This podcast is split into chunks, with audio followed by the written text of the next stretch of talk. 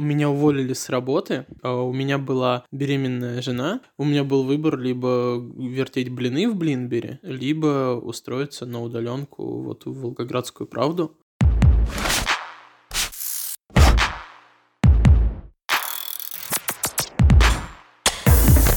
Всем привет! Это уже четвертый выпуск подкаста «Как жить в регионе». Сегодня мы несколько экспериментальным составом. Слава богу, нет Влада.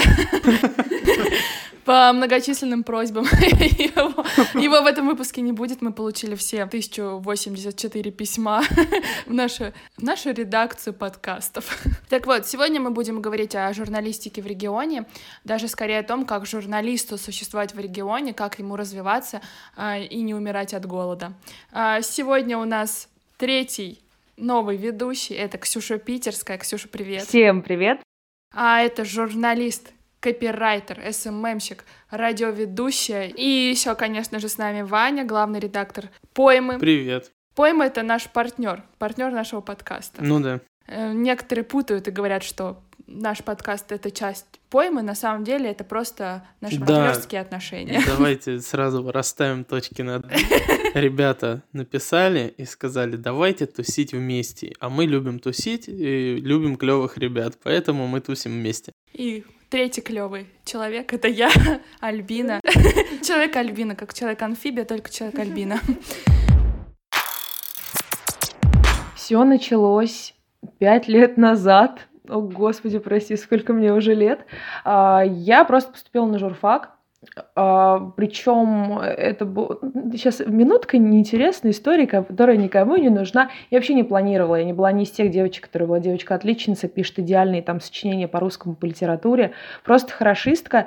А, и когда стал вопрос, а куда же уже пойти и кем быть, ну, я такая, я же творческая, и решила поступить на журфак, поступила на бюджет каким-то волшебным образом и на заочку, за что очень благодарна. Если там у девчонок есть возможность возможность, не знаю, идти на заочку, я только э, говорю, что зеленый свет, ибо тут уже зависит именно от желания человека учиться. Он на заочке будет э, шикарно разбираться во всех темах, а некоторые на очке сидят, просто просиживают штаны. Но, если вы, ну, сразу хочу сказать, если вы хотите быть журналистом, не обязательно идти на журфак. Если бы я была у себя тогда пять лет назад, я бы с собой поговорила, было бы, наверное, все-таки по-другому сложилась моя судьба.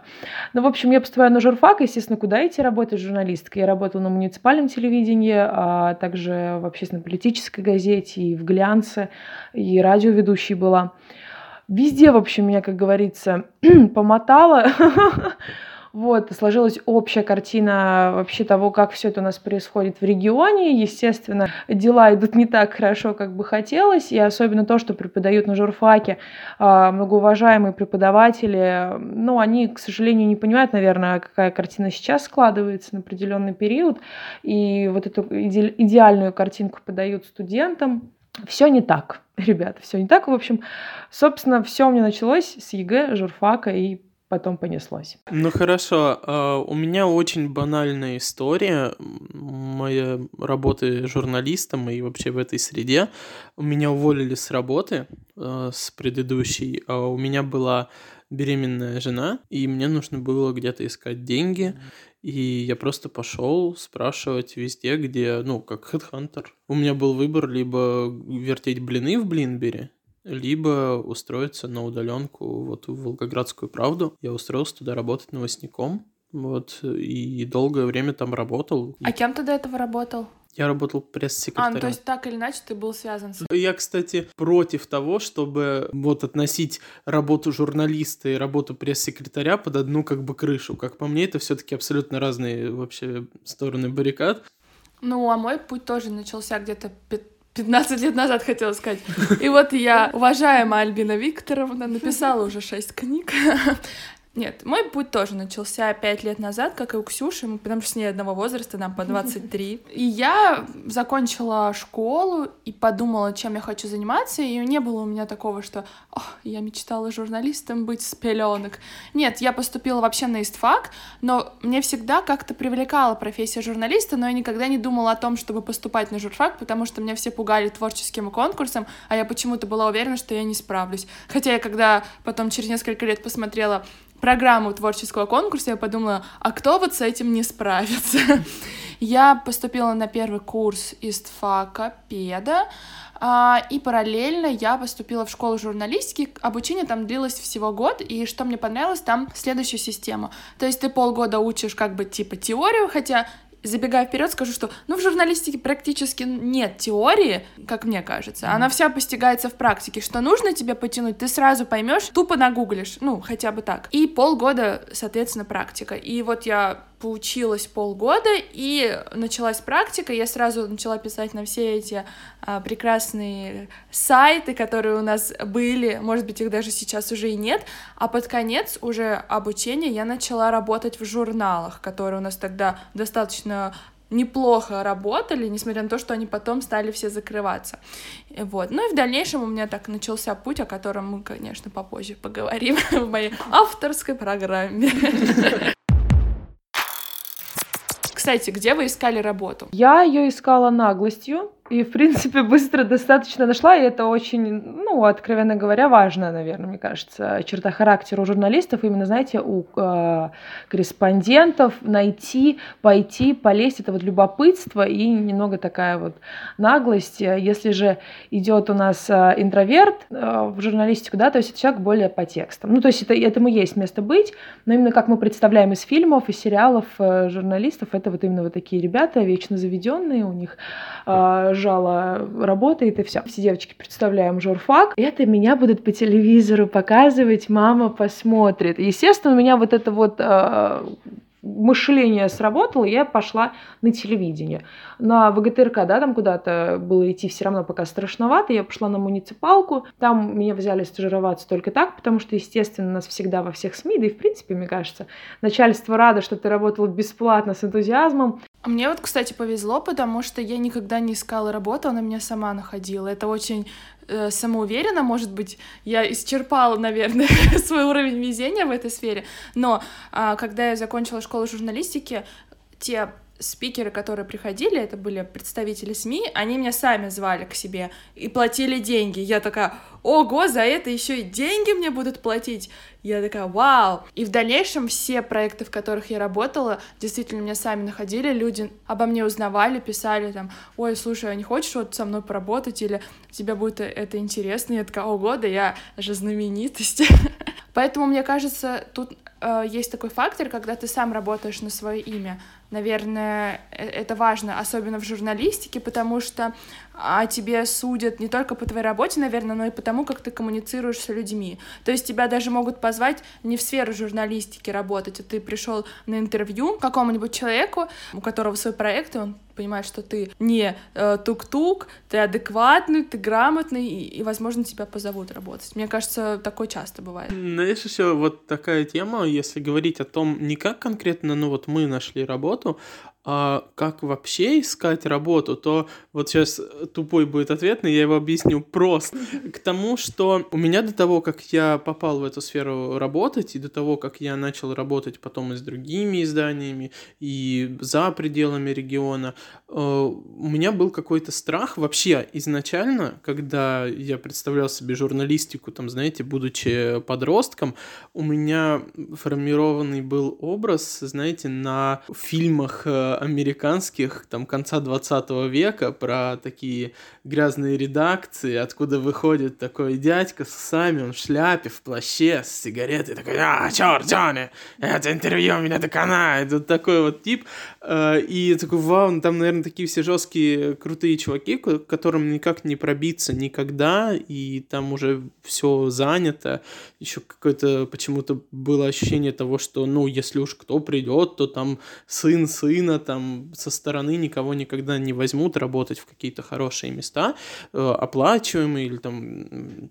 ну, в смысле, хорошо оплачиваемые или какие-то очень престижные, но, как показывает практика, это не так, и если хочется пробовать себя в журналистике, как и в любой другой среде, то можно написать. Ну, то есть, максимум, что тебе ответят, это откажут. Тебя никто не укусит, как бы за спрос не бьют, и так можно, в принципе, наработать себе отличное там портфолио или попасть в какое-то хорошее место работать, просто спросив. Вообще, да, ты прав. Не бойтесь писать в издания, которые вы сами читаете. По-любому для вас найдется какая-то работенка.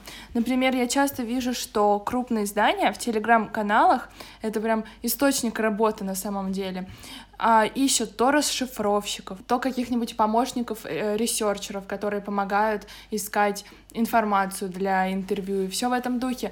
Правда, нужно просто стучаться и предлагать себя, но важно предлагать себя правильно, то есть показать, что ты можешь и что ты хочешь сделать для них, а не просто «Здравствуйте, я Иван Иванов, я хочу у вас работать, а, мне 16 лет, я ничего не умею, найдется какая-нибудь, да, работенка, хочу 150 тысяч в месяц, кстати». Вот по поводу того, что себя подавать нужно правильно, это очень актуальный вопрос. Я прям объясню на примере. У нас э, работают авторы, да, вот в команде журнала нашего, в пойме, и нам, в принципе, не нужен был еще никто, хотя время от времени заявки приходят вот такого же плана из разряда «Здравствуйте, я там учусь на первом курсе журфака, можно я с вами поработаю?» Мы не гордые, ничего, но у нас есть э, команда, которая нам, ну, все, уже больше никто не нужен. Но некоторое время назад написала девушка, э, Маша, она сейчас с нами работает, и она просто прислала портфолио, в котором было много крутых э, изданий для которых она писала. И как позже оказалось, она писала туда просто бесплатно. Зато сейчас когда я, ну, я открыл это портфолио, я такой, да, да, этот человек должен у нас работать. И мне все равно, как, ну, что потом она говорит, да я вот написала туда бесплатно, просто для того, чтобы у меня было это портфолио. Какая разница? Ее тексты брали, ее тексты там выкладывали, это значит, что, ну, это профессионал. Вот я к тому, что нужно, в общем, сразу заявлять о себе как о профессионале, а не просто как о разнорабочем в сфере журналистики.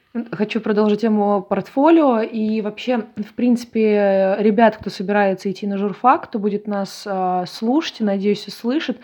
Ну, для меня, в принципе, журфак — это такое образование, когда нужно идти, допустим, магистратуру туда, да, что-то добить. На бакалавриат когда-то, если бы мне предупредили, что меня ждет, я бы не пошла уже, честно говорю. А если ты хочешь быть журналистом, ты им будешь, а, и лучше идти допустим, не знаю, на маркетолога того же самого, потому что это вот действительно сейчас очень важно себя разрекламировать и вообще, в принципе, уметь это делать, журналистика с этим тесно связана. Либо э, филология, да, чтобы вы больше э, погружались в вопросы грамотности, потому что сейчас это тоже очень больное место в журналистике. Если вы все-таки пошли на журфак, что же вам тогда с этим делать? Работать действительно вот на свое имя и на портфолио. Это единственное, э, с чем вы выйдете, когда из университета у вас будет не только корочка, можете вот маме ее там отдать, бабушке, чтобы она порадовалась за вас, а себе возьмите портфолио, обнимите его, прижмите, и это будет реально то, что вам поможет. А, единственное, что есть вот действительно крутое в журфаке, это возможность стажироваться на всяких информационных площадках города, во всяческих СМИ. Как это обычно происходит вообще вот действительно в жизни? Как проходит практика? Мы никому не нужны, когда мы приходим в редакцию. От нас хотят быстрее откреститься, типа, мол, напиши бегом-бегом, мы там что опубликуем, где просто там распишемся, и студентам кайф, зачем им заморачиваться, если они видят такое отношение, и все. И вот эти четыре года из-за этого пролетает. У тебя нету э, толком в итоге, ну, каких-то знаний, которые тебе бы в практике пригодились, действительно стоящих знаний. И, э, ну, ты профукал возможность сделать себе, себе крутое портфолио, действительно. И нужно не бояться изначально работать просто на имя, писать, светиться, да, это ну, некрасивое, да, у нас э, словосочетание светить лицом, но тем не менее журналистика, медиасфера, здесь нужно это делать. Если ты собрался туда идти, то и ты какой-то интроверт, а, не знаю, социопат, не хочешь общаться лишний раз это делать, ну, придется это сделать иначе, потому что ты потонешь с этими акулами пера. Это, в принципе, очень такая сложная ситуация, потому что меня, в принципе, всегда удивляло, как это в 16-17 лет я должен найти дело своей жизни. Я вообще не об этом думала свои 16-17. А, я, в принципе, сейчас думаю, что мне делать и, и как жить, и как, как я себя хочу видеть через 5 лет. И я, допустим, ну, пока откровенно говорю, да, ну не знаю, ну ищу, чтобы было клево. Если все-таки там, ну, тянется душа, и это единственный ответ родственникам, которые находятся, нужно понять, понять, тоже не знаю, это сложно сделать, э, какая сфера это будет журналистики, именно какое направление, где ты будешь, о чем рассказывать, к чему тебя больше тянет. И, наверное, пойти бы на профильное образование именно по этой какой-то стези, либо там на ту же самую филологию. Да, там сложно учиться, многие жалуются, что нужно учить 250 языков, э, читать кучу текстов и так далее, но это грамотные специалисты, которые потом магистратуры просто добивают это все. И это правильно. И еще правильно, когда ты ну, как бы идешь на высшее образование не для того, чтобы вот, там, условно говоря, я хочу быть журналистом, я отучусь на журналиста, ну, и так все уже поняли, что там не научат. А, мне кажется, что лучше найти еще какое-то второе гипотетическое направление, в котором ты хочешь развиваться и добивать его. Но, условно говоря, если ты э, там хочешь потом двигаться по карьерной лестнице, управлять там, я не знаю, отделом, редакцией, там, изданием, то изучай управление, да, вот. А если тебя вот тянет там, я не знаю, ты хочешь работать с... Может быть, ты хочешь уехать за рубеж, да, работать там в нью Нью-Йорк Таймс. Окей, изучай языки, и, и, ну, так вот на все что угодно можно распространиться. У нас есть интернет. И это просто фундаментальная база для самообразования. Мне очень понравилась фраза одного человека, который, у которого нет высшего образования. Он говорит, да, у меня нет высшего образования, но у меня есть диплом о высшем самообразовании. И это правильно, потому что, в принципе, журналист э, может сейчас получать профильную информацию о том, как лучше писать, о том, какие тренды существуют сейчас в медиа, о том вообще, что происходит в этой индустрии из тех же самых телеграм-каналов, из рассылок, из э, видео на YouTube, там выкладывают просто иногда потрясающие лекции, стоит просто покопаться. Если человек э, находится в регионе, он хочет заниматься журналистикой, первое, что он должен сделать, это покопаться в этой индустрии, что сейчас происходит, куда стоит написать с предложением о тексте. Лучше сразу предлагать 5, 6, а то и 10 тем. И рассылать не просто, знаете, всем подряд, а точечно, то есть понимать, где ты пригодишься, а где нет.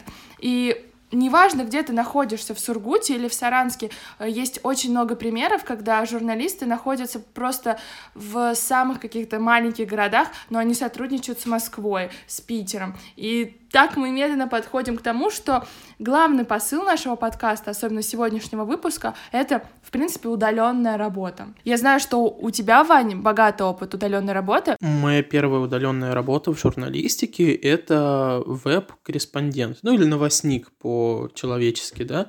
Это удаленка в Волгограде на сайты о Волгограде, то есть я не работал с другими регионами, но это такая же удаленка, и как ну, показала практика дальше, ничем, в принципе, это не отличается. Ну, какая разница, в каком городе ты сидишь, если ты все равно узнаешь всю информацию из интернета. Дело в том, что я работал из дома, как из офиса. То есть по трудовому договору э, мое место, ну то есть мой дом э, прям был прописан как э, место локального офиса. И у меня был, ну знаете, восьмичасовой рабочий день, просто работаешь и все. Потом у меня был опыт работы с Ямал-Ненецким автономным округом. Это вот, кстати, наверное, такой яркий пример, как можно вообще работать с другим концом страны, абсолютно не напрягаясь. Э, работал я там на местном издании «Московского комсомольца». Ну, если вы знаете, у них есть э, региональные, да, франшизы. Вот. И прикол как бы был еще в том, что вместе со мной там работала ну, в, в разное время два 2-3 человека с Волгограда, люди с других регионов, то есть практически вся редакция, которая, ну, писала про вот этот регион, она находилась в разных э, городах и отлично функционировала. Нет, там главный редактор действительно жила в Салихарде, и, ну, она была главным редактором, вот. И это, это вполне реализуемо, это вполне имеет место быть, и если ты говоришь даже о том, что можно работать э, удаленно на работе графиковой, такой, и у тебя есть рабочие часы, где у тебя есть какая-то, э, какой-то план, какая-то выработка, по которой ты должен потом отчитаться, то уж говорить о э, лонгридовой журналистике, да, где ты, ну, там, пишешь просто статью и получаешь за это деньги, вот тут, ну, говорить о том, что вот я не в Москве, не в Питере, я не могу писать, это абсолютно, абсолютный бред, потому что, ну, как минимум, да с кем угодно, даже интервью, ну да, окей, кто-то не согласится тебе э, общаться по интернету, но вон с появлением голосовых сообщений можно брать э, интервью у человека, который находится где угодно, а уж про события узнать тем более. В Волгограде я работала в журнале «Собака», он издавался у нас по франшизе, а вообще он э, его место рождения это Питер. И у нас как бы был офис, но мы там не работали, то есть, ну, журналисты там не работали. И со всеми я встречалась а, то в кофейнях, то просто мы по WhatsApp какие-то решали вопросы, они мне также присылали голосовые, это, по сути, тоже была удаленная работа, то есть мне не нужно было куда-то приезжать, сдавать текст, распечатывать их, знаете, как в фильмах. Вот, а потом прошло это время, я стала работать в другом онлайн-издании, там уже у нас появился офис и все такое. Когда я перестала там работать, у меня появилась другая работа, смежная с журналистикой и медиа, но это вот немножко другое. Я стала работать продюсером. А, и все равно у меня была потребность в том, чтобы писать тексты, и я подписана на много каналов, там, норм работа, работа для редактора, это в основном для журналистов и для digital-специалистов вакансии размещаются. И там я увидела, что издание, как раз-таки о котором мы часто говорим, это «Мастера России», медиа креативной экономики, им нужны были авторы.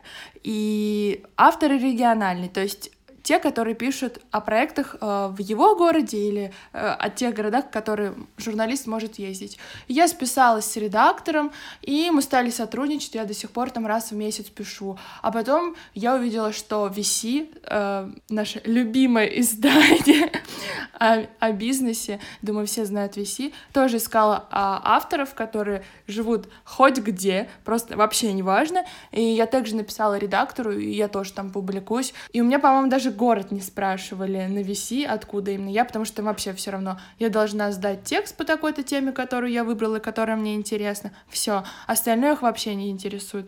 Поэтому работы действительно очень много, особенно удаленной сейчас, и особенно для журналистов. Просто открываешь любой канал о работе и выбирай вакансии «не хочу». Мне кажется, что люди сейчас, которые говорят, что для журналистов не будет работы из-за якобы там роботов, то они м, очень сильно ошибаются, потому что это зависит от журналиста и от его умения перестраиваться. Вот, а, кстати, эту тему бы хотела продолжить о том, что я вижу это, наоборот, немножко с негативной стороны, мало, ну, в плане того, что сейчас очень много работы с текстом, привлекаются там журналисты и копирайтинг. Нет, это круто, то, что у всех есть свой хлеб и так далее, но и журналист познается в практике, все равно нужно набивать руку бесконечными э, шишками, но сейчас копирайтеров, ну простите, ну как грязи за окном. И причем хорошего найти это действительно сложно. И в этом э, еще тяжело копирайтерам, которые действительно хорошие. То есть у нас направо-налево э, все стали копирайтерами, берут какие-то там денежки, да, а те, кто умеет действительно писать, и когда э, им, да, находит их работодатель и говорит, сколько ты возьмешь за этот текст? Я возьму 10 тысяч. Эх, нифига себе, а мне вот э, Пупкин Вася сказал, что за 2 тысячи возьмет. Да пускай он пишет это за 2000, но в эту десятку входит да, опыт человека, который будет работать с текстами, он понимает ресурсы, которые на это нужны, это обработка информации, время, да, то есть, ну, элементарно вот такие какие-то вещи. И это, на самом деле, вот мне кажется, вот сейчас такая некая проблема, потому что, ну, у нас, правда, копирайтерами становятся. С другой стороны, хорошо, например, если ты там также закончил журфак или хочешь быть журналистом, но ты не такой там сильно подвижный в этом плане, ты то есть больше с текстами работаешь. Но опять же, грань стирается, это плохо. Знаешь, мне кажется, что эта проблема вообще даже не столько копирайтинга или журналистики, сколько проблема вообще любой э, фриланс-работы. Э, что копирайтер, что вот там фотограф, да, э, вот такие вообще профессии, они ну, на данный момент очень сильно обесценились именно из-за вот низкого порога качества в массе, э, когда человеку там сложно объяснить, ну действительно заказчику сложно объяснить, э, почему ты берешь там тысячу рублей, а другой 500, почему ты берешь 10 тысяч рублей, а другой 5, потому что зачастую заказчику в принципе хватит качества за 500 рублей. Ему не обязательно за десятку брать.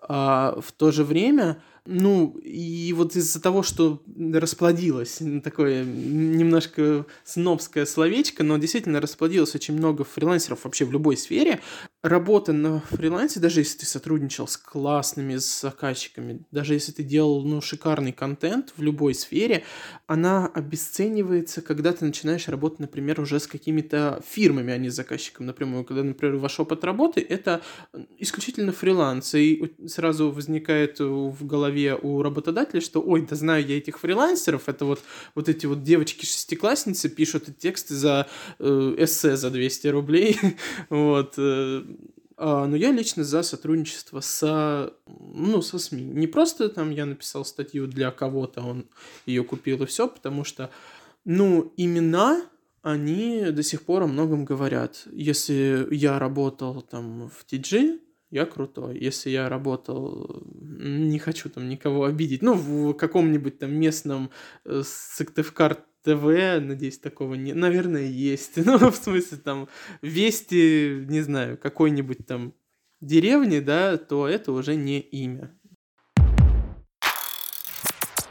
Мне кажется, в медиа хорошо получают люди, которые около журналистики, точнее, около журналистского кресла. Например, редактор, он получает в среднем на, наверное, 20-30% больше, чем журналист. Это не так уж и много, но уже лучше. Плюс сейчас очень сильно поперло такое направление в тексте, как корпоративные медиа. Мы знаем Тиньков журнал, сейчас там есть Текстера и другие блоги. И там действительно очень хорошие гонорары за тексты. Я не знаю, везде ли такая ситуация, но, но все предложения, которые я вижу именно от, от корпоративных медиа, они достаточно вкусные. Они намного, наверное, выше, чем средняя зарплата журналиста в регионе.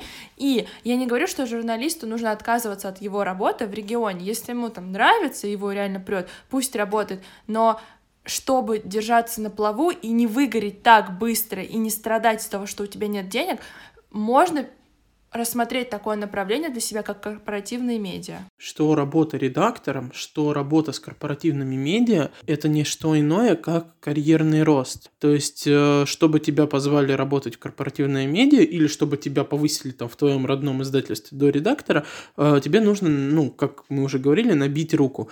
А набивать руку, да, это не очень прибыльно, ну, как по мне, ну вот лично я могу рассмотреть два аспекта. Тут либо ты впахиваешь, прям не просто работаешь, а впахиваешь э, очень много и не на одно издание, или на одно, но так, что просто до потемнения в глазах, и тогда ты получаешь нормально денег, э, сию минуту у тебя есть э, определенный заработок, который ты можешь даже, ну, быть там выше среднего в своем регионе, это без проблем, но как бы больше работаешь, больше получаешь, логично. Вот, либо ты занимаешься тем, что тебя действительно прет, тем, что тебе действительно нравится, тем, что в перспективе дает тебе э, возможность, э, то есть какая-то охота за суперматериалом, который там сделает тебя редактором или тебя позовут куда-то там, где платят очень много. Мне кажется, что тут нужно просто решить, что для тебя важнее. Э, имя и деньги в будущем, или, ну, даже, допустим, имя в меньших кругах и деньги сейчас. Но, но тут просто света белого не видь, работай и получай как бы достойные деньги. Знаете, мне кажется, что когда специалист хороший, в принципе, у него есть предложение на рынке.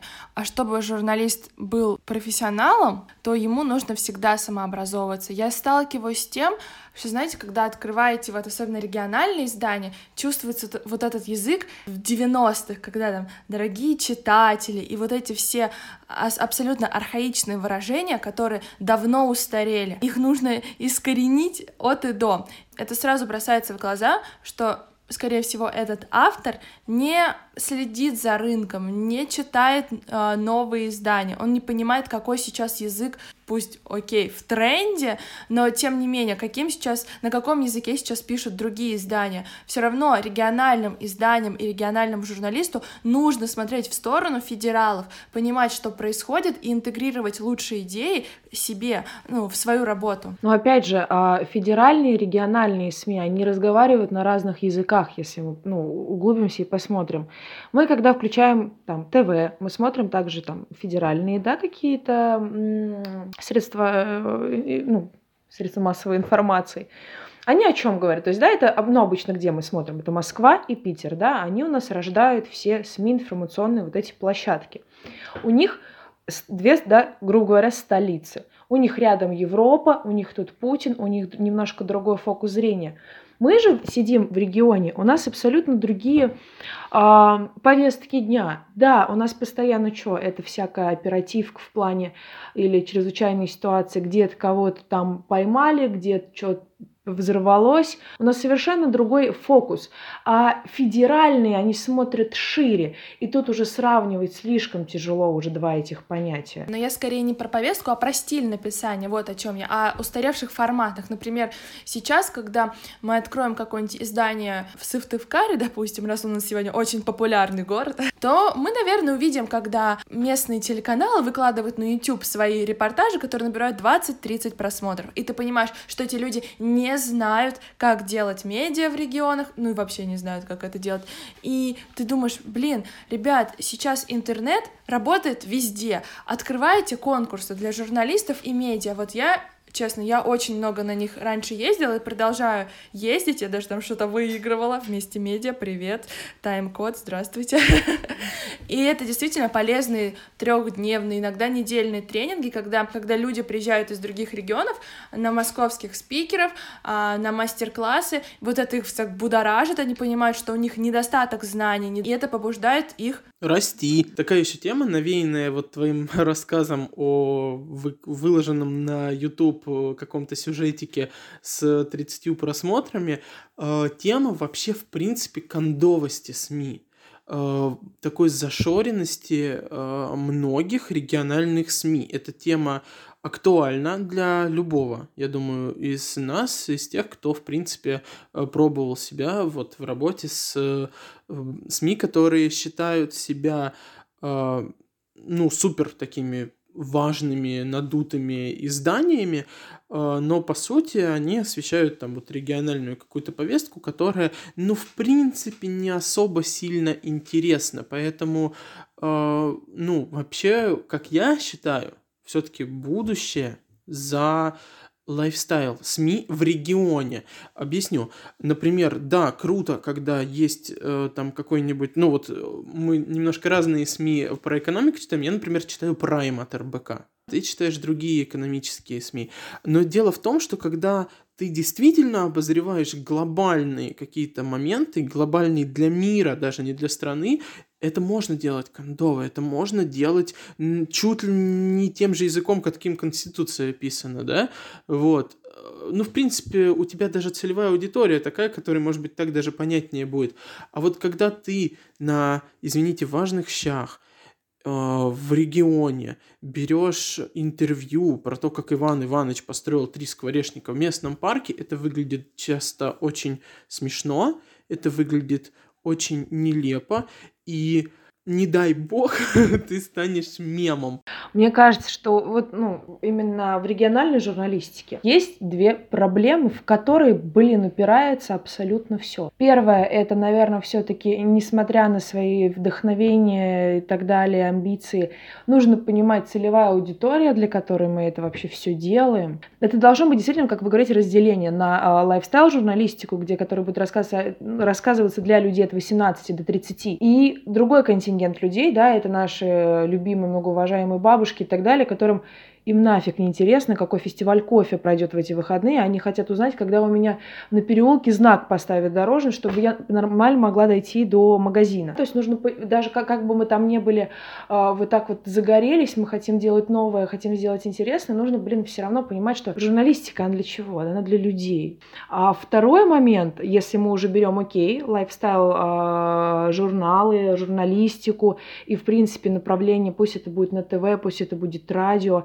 да, э, потому что радио сейчас в основном у нас это более оно омолаживается. Но я по собственному опыту правильно сужу, и, ну и я, э, про, в принципе, тоже, когда хочется создавать контент и вообще продукт для людей, кто моложе. Тут все могу что описать, рыба гниет с головы. Тут уже реально проблема тех, кто стоят над нами. Во-первых, они, да, они там были рождены вообще, чаще всего это взрослые люди, у нас мало кто поставит решиться, да, какого-то а, либо зеленого человека полным там вот этого всего горения в глазах, это люди, которые были рождены в другом государстве, они вообще по-другому мыслят, они действительно стараются, чтобы ну, себя обезопасить. Хотя у нас мир сейчас гибкий, но поколение, которое старше, оно не понимает, что у нас вообще, в принципе, все меняется, все гибкое, и ты должен быть гибким, чтобы обезопасить себя. Они все ждут, что нужно обезопасить себя, как тогда, там, 20 лет, 30 назад.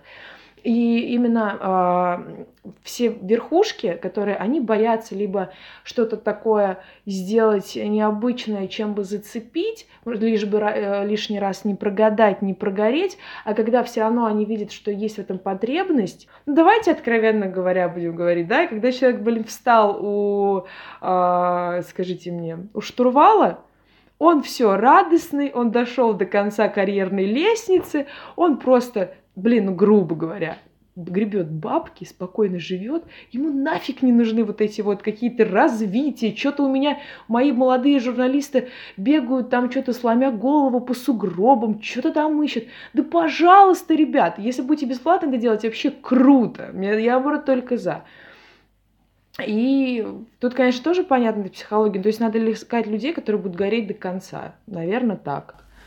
Да, ты затронула очень важную проблему, что часто те, кто управляет региональными СМИ, они супер неповоротливые, либо они поворачиваются очень медленно, пока они повернутся, мир уже 150 раз изменится. Поэтому я же и говорю, что есть выходы все равно для реализации творческого потенциала, как бы это ни зашорено звучало, действительно есть э, возможности. Просто нужно покопаться в интернете, как бы это тупо не было. Сейчас все советы исходят из того, что, блин, открой Google. Первая ссылка, вторая, третья, четвертая, пятнадцатая страница, что-нибудь да найдет. Я, наверное, хотела бы зафиналить как-то и тезисно сказать, что все-таки делать журналисту в регионе, наверное, нужно начать со стажировки. Мы как бы пришли к этому выводу. Во-вторых, нужно самообразовываться. Конечно, никогда не переставать это делать в любой профессии, не только в журналистике, смотреть, что происходит, какие новые издания сейчас э, появляются, появляются их достаточно немало, и многие из них интересные. Кстати, много есть даже конкурсов для региональных журналистов, как я говорила, не только где можно посылать свои материалы, но и где создавать концепты проектов.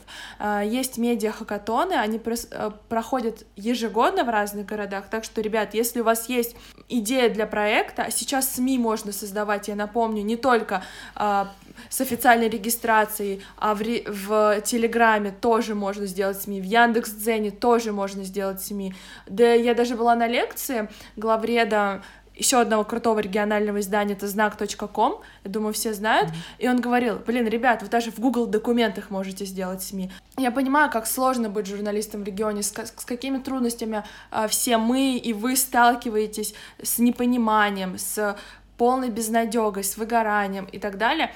Но действительно есть возможности э, для реализации. Нужно, наверное, просто подумать, надо тебе это. Хочешь ли ты вкладывать силы в это действительно неблагодарное дело, как мы уже поняли э, в своей жизни. Грустная слеза вот о создании своего уникального проекта э, и своего, ну или не уникального, но своего чего-то, да, если вы решили, что вы, ну, на этом пути действительно хотите дойти до конца, начинайте делать это сразу. Э, сразу создавайте что-то свое, будучи на стажировке, э, еще учась на журфаке или где угодно, учась еще в школе. Это не страшно, это может пригодиться потом, когда вы наберетесь опыта, даже если этот проект будет полузамороженный, какой-то неправильный, неказистый, необъективный и без опыта, когда вы этом этому опыта нахватаетесь, когда вы этого опыта наберетесь, вы сможете сделать что-то свое уникальное. И это не новинка, это не эксперимент и не, знаете, не какой-то риск потому что еще в давние-давние времена, когда существовал благополучно канувший в лету ЖЖ, может быть, кто-то помнит, как там развивались журналисты, как э, народ собирался просто вокруг одного форума, профессионалы делали себе комьюнити, и потом они этими э, командами, ну, типа, до сих пор работают и ходят по э, наиизвестнейшим изданиям. Начать можно всегда, а там, может, ну, не понравится, бросьте, господи, кто вас за это осудит-то? Отговорили работать журналистами всех. Я всплакнула, вспомнила себя в 18. А, мы выходим каждую неделю, мы стараемся, мы держим график. Так что да, увидимся на следующей неделе и услышимся. Пока-пока. Пока. Пока.